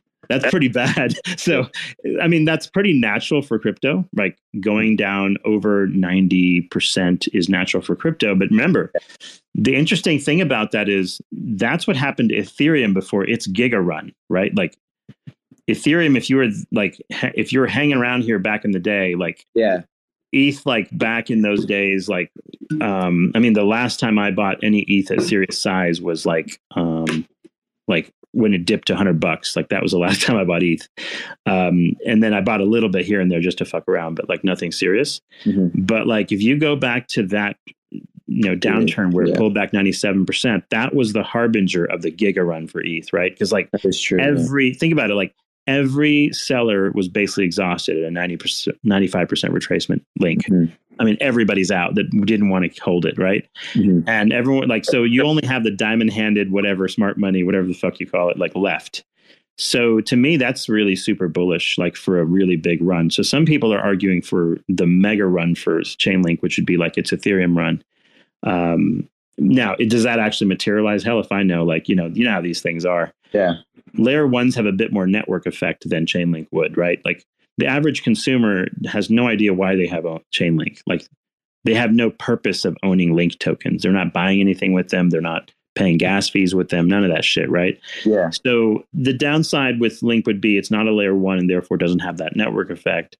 The plus side is, well, you know, if, if you just hold this at this price, it's almost going to go up no matter what if you wait long enough. Right. That's that's so it's like a low it's a low risk, high quality play in my opinion. Like so that's how to look at Link. It's not going to zero. They didn't have any SEC shenanigans. There's no FUD. Um, it does have a founder risk, like if something happened to Sergey or whatever, like you know, probably you're going to have a tank, you know, in the price, almost assuredly. Um, but it doesn't need Sergey Nazarov anymore. It like has tons and tons of developers and um, just a giant group of people running that show. So that's kind of a plus side. I don't know. It's it's a I think it's a good overall pick for the season. Um, if you believe like this is Link's season, people were not like even last season. I, I I kid you not. Like Link ran from like uh 2019. It was 35 cents. It ran to 53 bucks. That's a pretty good run, I would Yeah. say. Right. Yeah. fucking that. That's crypto for you, literally. In fact, that's a Zephyr run. I mean, in a nutshell. Yeah, Like, that's a Zephyr run right there. but, it's, but that's but it's gonna happen again though because it's going to 1,000 first. yeah, yeah. But the difference is that the market caps, um, the coin supply and market caps are very different numbers for these. But like, yeah. Sure. But at this point, like for Chainlink to run from five bucks to like maybe I have fib levels at 102, 143, $234, 590, 1100. Does this do some kind of ridiculous move to like 100 plus million market cap? I think 100 plus million market cap for Chainlink would be like nominal and normal compared to all the other shit in this market. Yeah. So that would put it at, at like uh, what um, you know, it's like 10 billion market cap now. Yeah, If you, add, 800, if you go to 150 bucks, you're talking about going to like a 10x 80 from here. billion. Yeah. Yeah, that'd be like the the 10 billion, the 100 billion market cap number would be right at like 150 dollar link, something like that, right? Yeah. So that would be at a normal level. If it does like an ETH level run where it goes even higher, um, you know, then and it goes like to 200 billion, something ridiculous, then you're talking about just crazy numbers. Um, and you're talking about like $300 link. Is that going to happen? Oh man, like historically it has not. Um, so I'm going to assume that historically it will not this time either. Yeah. um, there's something about like nuts and bolts plays, like you know, uh, infrastructure type plays that they do okay over time, but they don't run as big as the most popular stuff. Like Mm, you know, like think about Cisco systems versus Apple. Which one has a bigger market cap? Apple because it's more. It's like a household name, right? yeah, Who the hell knows what Cisco does? Nobody. So like yeah, even though it like you you know half the internet runs on it or some shit like Yeah. you don't you know you own you know apple but you don't know what the hard drive manufacturer for your apple phone is you have no idea you know. yeah, so like infrastructure plays are kind of mediocre as far as like price action they just don't have as much narrative effect um, they're safe but they're not like great narrative effect and they dump also in the market dump so it's like you don't even get that that safety um, so infrastructure that's why it's like they don't tend to be classified as growth stocks. And I think Chainlink is in that category. Like that's why like I have to really debate when I'm going to sell the thing. Do I want to run the thing up to like crazy fib levels or do I say, you know what, if it makes it to one 100 or 140 dollars this season, I'm out. That's kind of where I'm thinking with Chainlink. Like I'm not married to Chainlink necessarily. I, I'm like kind of. There's other people that are like, oh yeah, it's going to run quadrillions of transactions. It's going to be the biggest fucking thing in TradFi. Blah blah blah. And some people like you should just hold this for ten years and not even look at it again. They're probably right. like I'm probably going to fumble this bag by selling this and then not you know buying it back. But I feel like if it makes a you know cycle top this season at like somewhere between 100 to 140 bucks, I'd be pretty comfortable with the amount of money I've made on it. And that's probably a good enough reason to sell. You know what I mean? Like, who cares like what it does 10 years from now? yeah. No, you never, you never go broke. I guess, like they say, taking taking profits, right? Taking some money off the table and then like Yeah. reinvesting later, right? And not only that, but like, I mean, if it could go from $53 down to $5, and that's the consolidation range for this last session, um, there's no telling that it doesn't go back to like, you know, you know, no matter how high it goes, it might go back to thirty dollars. Who the hell knows, right? Like you may just give up most of your gains if you wait. But I think at this level, like if you're a long-term Chainlink investor, I think this like five dollars to fifteen dollar level is very rational if you just want to hold forever. Like if I want to hold a bag and this is the t- price I want to get it at, it makes sense. The people, you know how the people that come in like all ideologic, like a year from now, a year and a half from now, when the, you're in the top of a bull market, and like, oh my God, Chainlink's going to change the world. That's the danger period because if you're buying as an investor, you could be bag holding for many, many years, right? So buying crypto tops is brutal um, if you have to wait out that whole time period. And a lot of people don't, you know, they get ideolog- idealistic and they put in like a lot more money than they should. And what happens is, is that like on the way down, their idealism for the company starts to wane. Like they're like, what the fuck's going on here? The thing's dropping 90%. And then somewhere down the way, they're like, oh, I can't afford this much loss. And they sell. Oh, Right. That's a problem. Um, so this is the problem. Like, like the investable price and the price you would buy if you're like a buy and hold investor. This is a different thing than like some speculative price or something like that. Right. Like, so the higher up in the market you go, the less money you should be spending, like by orders of magnitude. Right. It's that simple. Like, like at the tops of the market, you should be spending almost nothing, if not like, or whatever, just because the liquidity will just suddenly leave. Right. It's like a gigantic rug pull. Um, Yeah, no, that's that's those are all valid points. Thank you for um, thanks for the conversation. Like, it's it's good to have some someone that like I don't know can give some some context, especially when I'm a little yeah. Yeah. Just bouncing, bounce around. Yeah. It's like, especially if you're new to the thing. for sure, for sure. All Yeah, right, man. Um. I'll let you. Uh, yeah, we'll we'll talk soon. My my shit's gonna settle soon. I can finally fucking buy that. So you can play with some Zephyr. yeah, That's for sure. Cool. All right. All right, man. Good. Peace out. Yep. Later, man. anyway, what do you think, King? Any other ideas today? Cephii, you never let me like finish tell you about like what it does. Oh, which, which does? So, so like aside from like the DAO, like it allows me to like connect an NFT collection, right? Mm-hmm. So like with knowing what we have with IBC, right? Like you can store any asset in that specific wallet, right? Uh-huh. So whether it be Atom, whether it be like Osmo, whether it be like uh, whatever, right? Right. Um, as long as that uh, wallet supports uh, that IBC asset. Um, so one of the marketplaces that I've been looking at um, is Omniflix, um, purely because like um, it gives me like uh, IFPS, right? But um, it gives me two GB. Not many marketplaces give you that um, storage, right? So that's a lot of space, right? You can do a lot of things with that. Um, but aside from like the creativity, like uh, the creative side of it, like the more importance is like how are people going to benefit, right? So when I said revenue, I meant like um, you can pay one time and then like monthly you can receive like uh, yield and like super high yield because you can leverage like your DAO uh, using YieldMos to things like um, those uh, specific liquidity pools which are paying more than like 1000% APR, right? And then you can just like reward the holders, even though it's manually for now. Like I Yeah, do so- on I get it. So you're running like a little, like almost like a little hedge fund. You are sort of like monitoring this. You're making adjustments to the holdings, maybe adding some things, whatever. And in theory, that's going to benefit those people, members of the DAO. It's like a, it's like a, you know, investor DAO kind of thing, which is fine. Yeah, that's one of the. We were talking about this yesterday with the team. I'm not with the team, but with like um, other people that were using DAO DAO and um, how that could benefit people um, as far as members of the DAO. And it's almost like being a member of a hedge fund, pretty much. It's the idea, like an investment to DAO, essentially, which is cool. Yeah. Yeah, that's that's pretty safe, right? Like the alternative was like um, you mentioned enterprise, which is already set up. So the whole way I, I like looked at it was like um, there's someone specific that like is involved in like the ecosystem. So I had him set up an enterprise already. Like, so like either way, like if, if if this way doesn't work, like there's an alternative, right? So um, there's DAOs on both ends. So if whatever we need right now, like I just need to like focus like on um, you know probably like marketing but like uh that's not like my forte like I, i'm more into like the research and, and keep on uh seeing which way like more like uh, strategy right like that's a bit uh better way of saying it.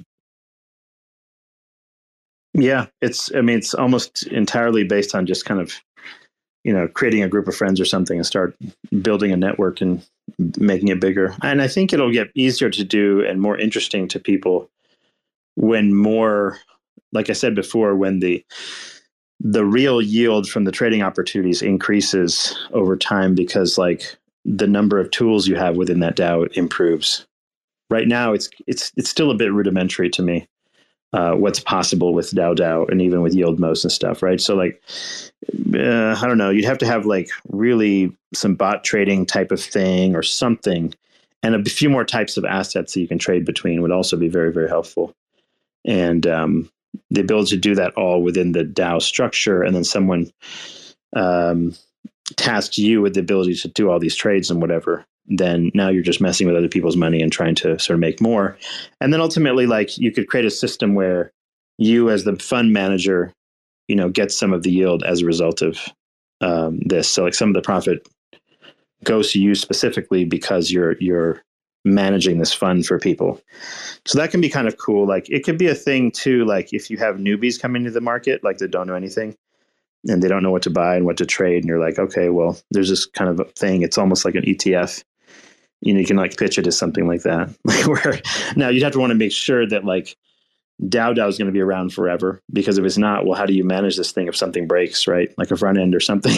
like you don't want to. So that's the only thing that makes me a little bit nervous about putting it into sys- ecosystems and then like um, instead of you just managing it with a regular wallet, like what happens if this infrastructure breaks? Then what? Like how are people going to access their money, right? So I don't know how much of a concern that is, but there is certainly a layer of risk you add when you when you wrap these things in those type of things. So it's almost like thinking of it as like a wrapped asset, right?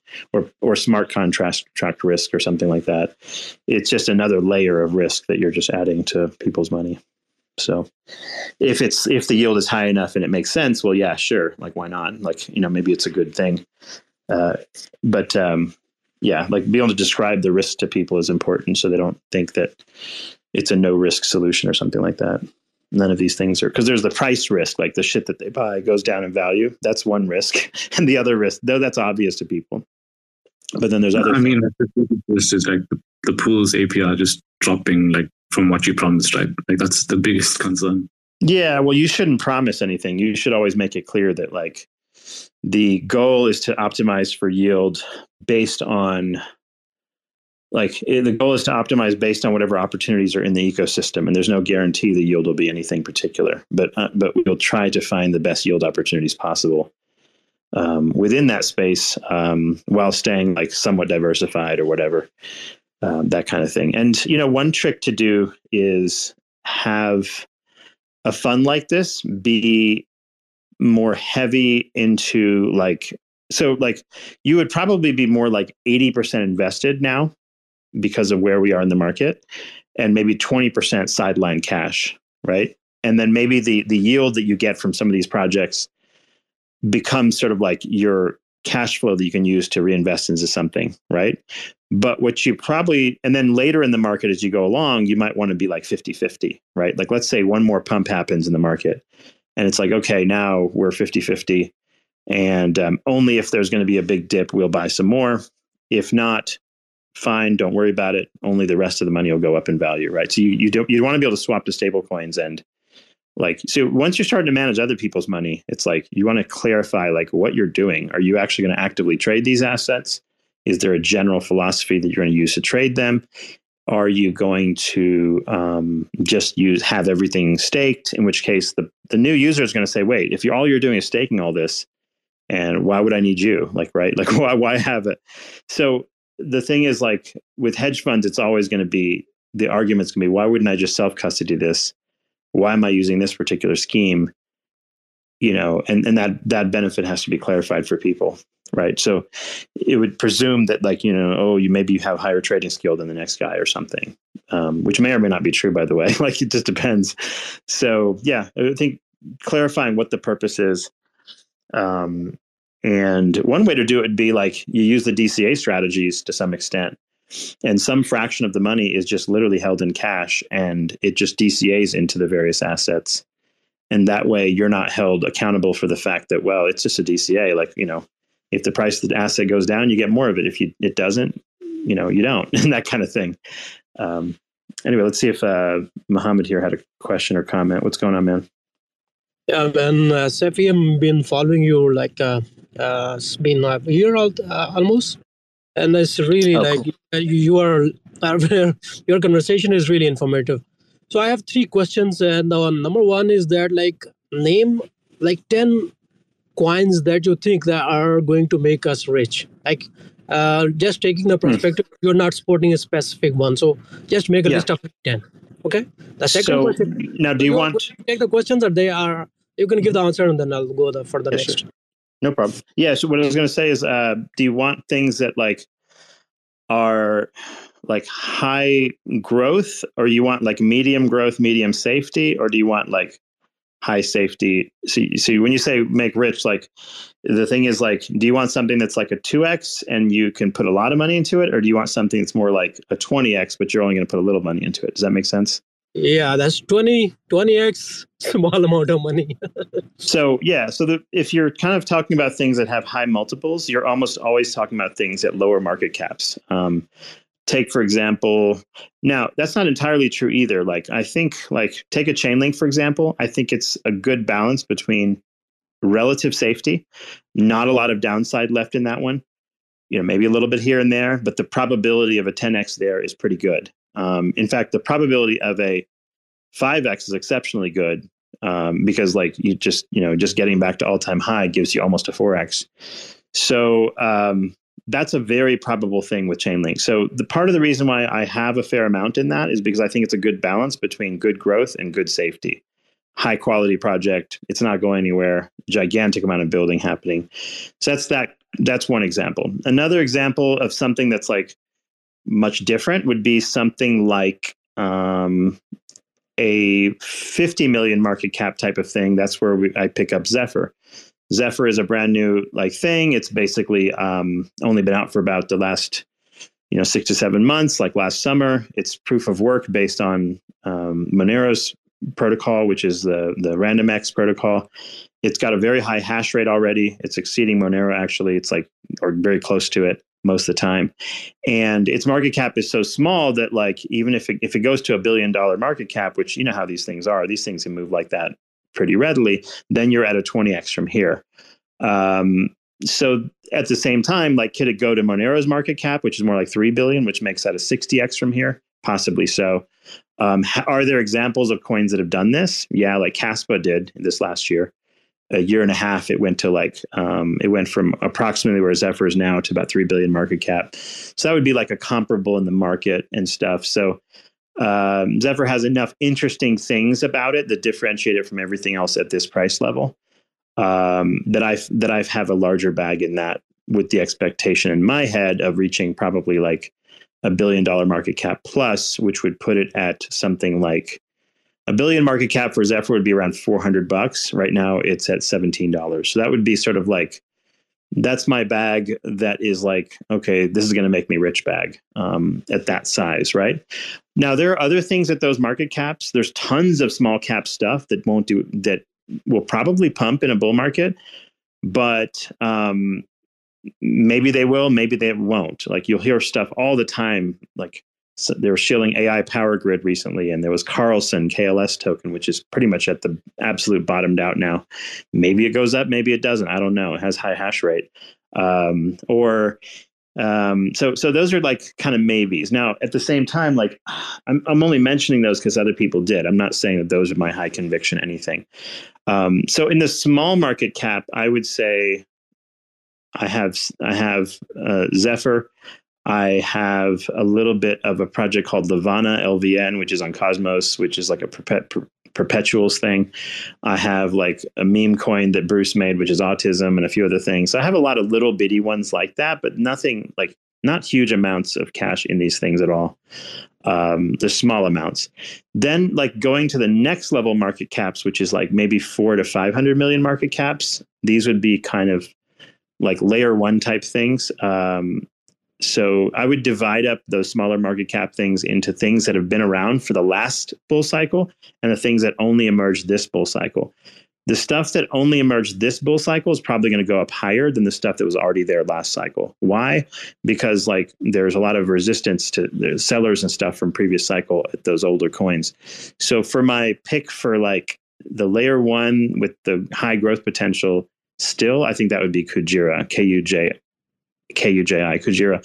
Um, it's a group of builders that were building on Terra before the crash. They kept building. They created a brand new blockchain after the Terra crash, and um, their products look and feel fantastic. If you go to Kujira, Kujira um, and check out their various dApps and things, they're beautiful. They work great. They haven't had any major problems so far, and um, that's sort of my gamble for something that could probably do a 10x this cycle to maybe a 5 billion market cap if it's doing really well. From this current price by the way not from the lowest price. Now granted i bought that thing at like as low as 50 cents or something. It is now at like four dollars or something like that but i picked up some at five bucks. Um, so my average is actually now more like two or something. But um, uh, um, i picked up some more at four dollars as well. So I, right around this price, I picked up some more I added to that bag. And the reason is because I was just screening the whole market for a bunch of layer ones. I'm like, who's building quality stuff that probably will go up? And I sort of added to my Kujira bag. And it's one of those two that like they're really, really solid builders. So if, even if like I have to wait a long time, like maybe I have to wait a few years because maybe this bull cycle it doesn't go as much as I think and I have to wait, it's fine because I think it'll do well long term. So that one I'm comfortable both being a bag holder in case it doesn't go up I'm being I'm comfortable if it goes down, and I think it will come back up if it does, and then I'm comfortable with the idea that like there's still about a 10x left in the gas tank on that one, um, maybe more. Like if you wait a couple of cycles, but I think within a immediate cycle, I think you could get to 50 bucks or something like that. Um, with with some with rationality. Like you know, it doesn't have to do anything really weird to get to those levels. Remember, crypto stuff goes up crazy. Like things go up way higher than they're really worth. So like when these things are on paper worth five billion, remember exit liquidity is only about five percent of that number. So the number of people that will actually profit perfectly by selling the top is what five percent or less because soon as you start to sell lower liquidity things or earlier projects they tend to dump faster. So be aware of that. So you know you, i might say oh it's going to do a 10x but you might be like hell screw it i'm going to get out at a 5x because like you know the odds that i'm going to be able to sell perfectly at the top are low. So just be aware of that uh, when you talk about multiples and getting rich and stuff, it's very easy to say, "Hey, I bought some shit and look like it went up to this number." It's a whole different thing to say you sold perfectly at the top, which most people don't. So, because that's that would like defy logic. How could most people sell the top perfectly? It's just not even possible, right? Mathematically or physically. Like this is not how the universe works. So, like you should look at it from the angle of like, okay, I you know maybe I sell halfway up or whatever. Um, but I think the top potential is at least a, a good way to compare different coins, not necessarily because you're going to you're going to actually profit from that exact top, right? So um, anyway, so that's um, yeah, Kujira could definitely get to that like anywhere from I think like it's only at 500 million or 400 million now. It could easily get to something like um, easily get to a billion, and can most certainly make it all the way to 10 billion, possibly as time goes on. Um, my um, you know, so so there's there's growth potential there. I would say. Um, is it going to get there this cycle? I don't know. I think maybe like three billion to five billion is probably a fair target um, for the top of it's kind of a cycle top. Um, so that that's that. And then other things. Let's see. What what other things can like what do I own? Um, let me think. Uh, let me open up my computer real quick for a second. I sh- I would normally have this off top of my head, but like you put me on the spot here. Um, let's see. Um, so, and and I want to try to like focus on stuff that hasn't run up too much yet, and that still has a lot more like general potential. Because there's some things like injective and fetch and neutron and some things that have run up quite a bit already you know how much more potential do they have is kind of debatable. Um, let's take solana for example. Solana is like it hit its last fib level um, before prior high so that was like $124 or something thereabouts. It hit it perfectly and then it retraced from there. So it's interesting how closely these coins fit with fib levels. Um, and um, the the high for Solana was 250. It appears more popular even this season than it was last season. So the probability of reaching prior high, which means going from $96 where it is now back to 250 is pretty good. And then launching past that to the next fib level of something ridiculous like $670 is pretty good. So I would say like I would probably I'm going to sell Solana at maybe a 3x from here. I bought it at 103. It's at 96 at the moment. And um, I'm not waiting for it to go to the very top personally. I don't care about it as that much. And I think a 3x is a pretty comfortable thing. So I bought a modest amount, and I think a 3x is good enough for me from here. If you bought Solana at the bottom, like my brother, my, my sister in law did, um, she bought it like 20 bucks or something. So she's at like a 5x already, something like that. Um, she bought it at the bottom of like the FTX crash or some shit.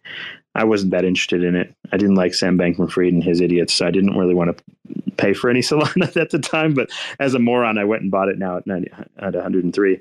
So go figure. But um, but I, I'm I have a, a rational price target for it. I think a 3x on Solana this season from here is a very reasonable uh, possibility. Um, let's see what else. If you want stuff that hasn't gone up at all yet, that might have good momentum, I would say Litecoin and Dogecoin are at the very bottom. Like they are like at bottom bottom support level compared to Total Three, which is the rest of the small cap um, market caps or the altcoin market cap. Um, so they performed like very poorly so far. But usually, when people are getting rich on other shit, they'll start pouring their money from those things into the low risk stuff that hasn't run yet. Um, Dogecoin, for example, has a satellite launch coming called Doge One. It's like a satellite that's going to go up with SpaceX. And you have to imagine at some point, like Elon Musk or whoever the hell else is going to start posting about this.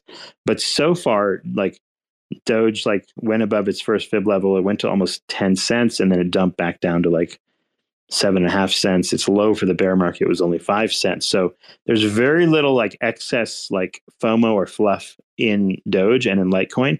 So these are very low, cheap prices to get them. So uh, these would be safe in my opinion because like like Litecoin is like at a price almost lower than the price to mine it. And at those types of levels um, in a bull market, you're typically going to get some run. Um, even if you get just a 3x on Litecoin and Dogecoin, that's good enough for me on those two. And I bought them for 3x's. I literally have sell orders in on my um, exchanges to sell both of those at a 3x from current price. And I literally pretty much bought them at the exact price they are now, both LTC and Doge. They pulled back a little bit today. Um, so those are sort of like not really get rich, but not really like lose a lot of money either kind of plays. I think the odds of losing money much at Doge and Litecoin at this level are not particularly very high. Um, relatively safe in my my opinion at this price level.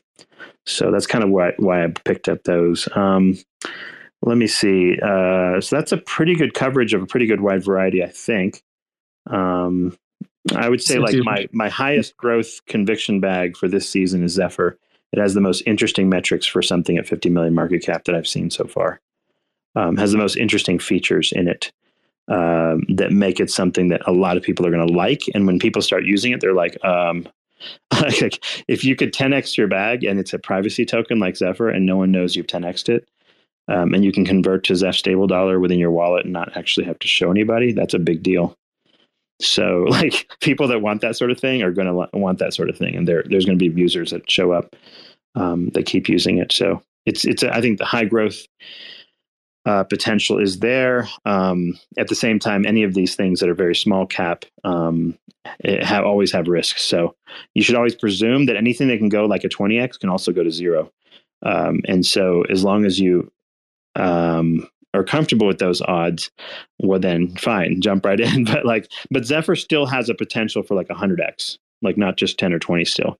At this price, it still has a 100x potential, meaning it gets to um, not only Monero's market cap, which puts it at 60x, but actually goes to like a bull market super top, which Monero did, which is like five times what Monero's valuation is now. So you could wind up with a crazy run with something like this. Because remember, as they go up, they people tell their friends, and then it goes up more, and then people tell their friends, and it goes up more. And it just goes on like that. It does that for like two years. Okay, just so check that. So Zephyr is not on the Binance, I think so. No, it's not yet, which is why which is the reason why you want to get it earlier. So it's on MEXC, MEXC, but you don't want to get it after it's on Binance already. That'll be injective that'll on be the. Binance. What's that? I said injective on the Binance. Injective is yes, but uh, in injective and uh, and also um, Neutron are on Binance, but uh, no Zephyr like you don't want it to be on Binance until the market cap's much higher because it'll make it harder for the price to move at this point. So yeah, it'll they'll they'll work on all those exchange listings later um, as the price goes up because exchange listings are quite expensive. So if the team were to sell a bunch of Zeph tokens now to try to list on Binance, it's going to dump the price.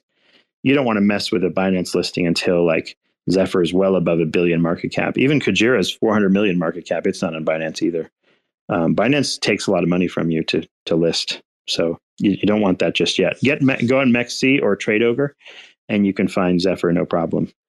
Uh, MEXC works quite well. Just use VPN wherever you're at and hop on.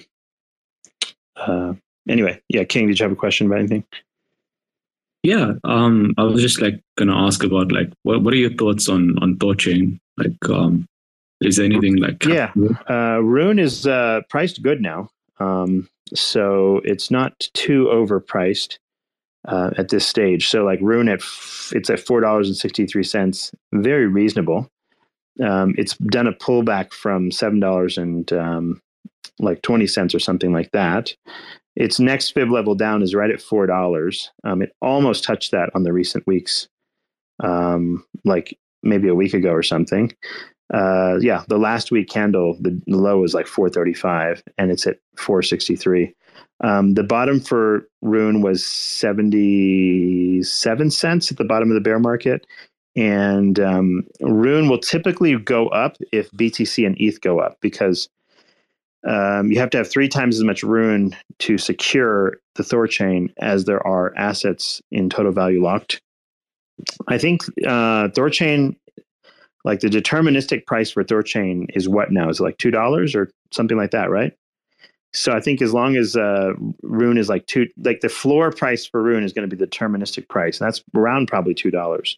In fact, you go to Thorchain's website; it's going to show you, right? Um, let me see, Thorchain. It should show you the deterministic price level. There's actually so Thorchain's interesting, and there's an actual like statistic you can use to sort this out. Let me find it real quick. Um, where is that page? Quote estimator.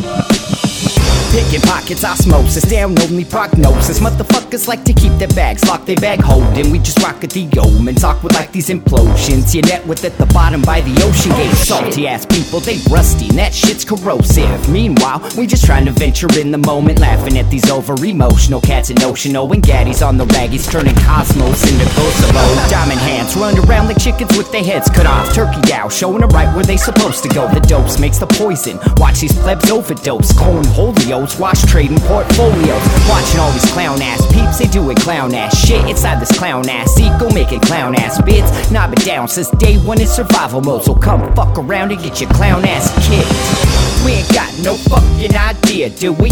Mimicking someone else's ideas till we make it to the big top. Then the market pops, even if we wanted to. Yo, this shit ain't never gonna stop. We ain't got no fucking idea, do we? Mimicking someone else's ideas till we make it to the big top. Then the market pops, even if we wanted to. Yo, this shit ain't never gonna stop. I'm, I'm sorry, I'm sorry to stop this conversation, but as you know, I'm very respect the validator on the on the Cosmos chain and I have 1.4 atom from my daily reward. It's 50% of my validator.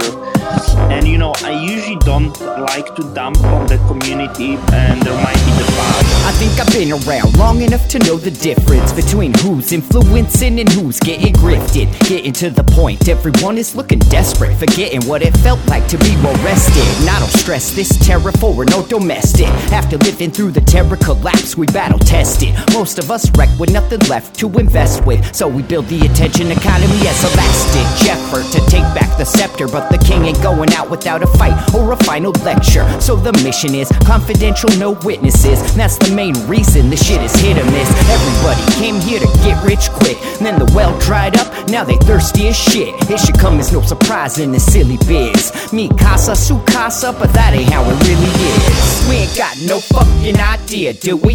Mimicking someone else's ideas till we make it to the big top. Then the market pops, even if we wanted to. Yo, this shit ain't never gonna stop. We ain't got no fucking idea, do we?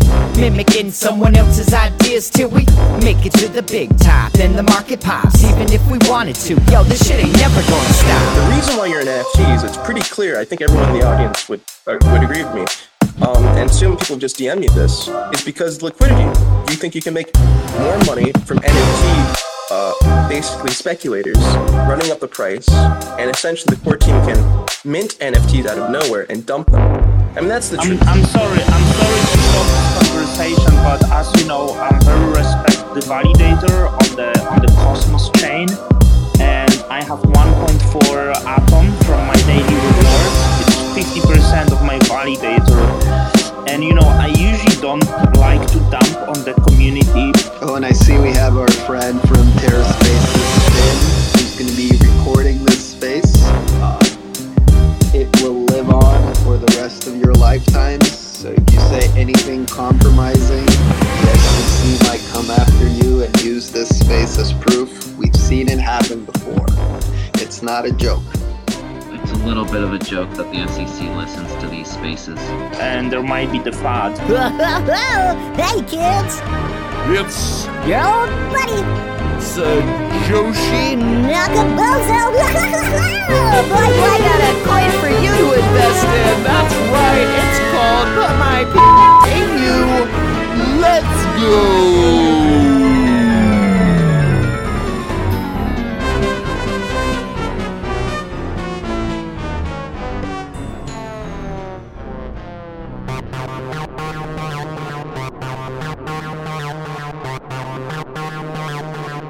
Terra Spaces.